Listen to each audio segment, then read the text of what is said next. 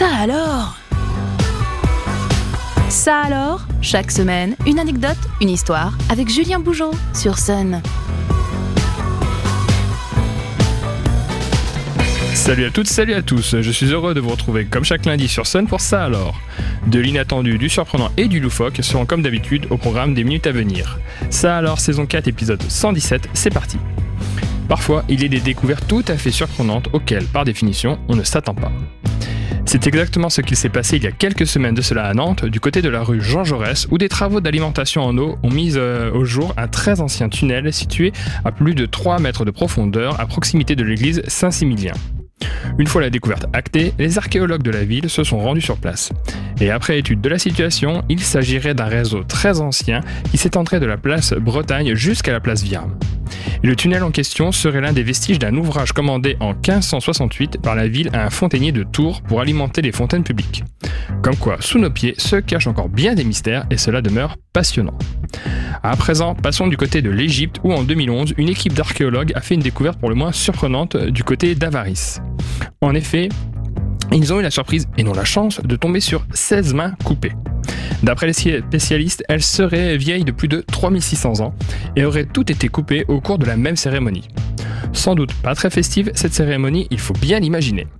Et cette découverte a permis de mettre le doigt, si j'ose dire, sur une très ancienne pratique égyptienne fortement sympathique. Les soldats coupaient la main droite de leurs ennemis pour la rapporter à leur chef en échange d'une caisse d'or. Les bras m'en tombent à défaut d'autre chose. Si ces histoires un peu glauques ne vous gênent pas, alors direction Harvard, son université et sa célèbre bibliothèque. Dans ce lieu historique, une rumeur a circulé pendant longtemps faisant état de trois livres dont les couvertures seraient fabriquées à partir de peau humaine. Déjà, à partir de là, c'est glauque. Mais pour s'assurer de la véracité ou non de cette information, les recteurs de l'université ont mené l'enquête et il s'est avéré que l'un des livres intitulés Des destinées de l'âme d'Arsène Housseil possédait bien une couverture faite de peau humaine. À ce moment-là, vous pouvez vous dire qu'il s'agit d'un livre ancien exhumé d'une sombre période de l'histoire.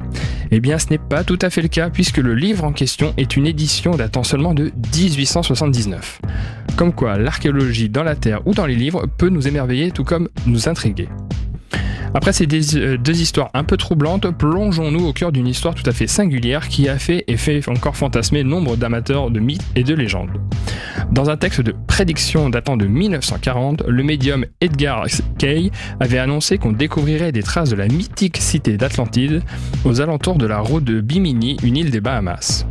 Sur quoi s'est-il fondé pour produire cette information Sur l'étrange formation rocheuse sous-marine composée de blocs de pierre qui donne une allure de route pouvant avoir été faite par l'homme et visible aux abords de cette île. L'emballement fut tel que beaucoup de personnes se mirent à croire que la légendaire cité engloutie n'était pas qu'une fantaisie mais bien une réalité. Mais là encore, scientifiques et géologues sont parvenus à prouver qu'il s'agissait simplement de formations naturelles, certes étonnantes, mais naturelles quand même. On peut terminer avec une autre histoire tout à fait singulière euh, dans laquelle l'expertise des chercheurs a permis de faire toute la lumière. Nous sommes au Pakistan en l'an 2000 où l'on a découvert un sarcophage en bois avec à l'intérieur le corps d'une jeune femme momifiée dont on a estimé qu'il était vieux de 2600 ans. La nouvelle a eu l'effet d'une bombe puisque la rumeur a immédiatement été présentée comme étant supposément la fille de Xerxès Ier et donc une princesse perse. Après que l'Iran et l'Afghanistan se soient disputés ce fameux sarcophage, des recherches supplémentaires ont permis de déterminer que le sarcophage de bois était âgé tout au plus de 250 ans, mais surtout que le corps de la jeune femme datait seulement de quelques années. Il s'agissait donc d'une victime de meurtre de notre époque.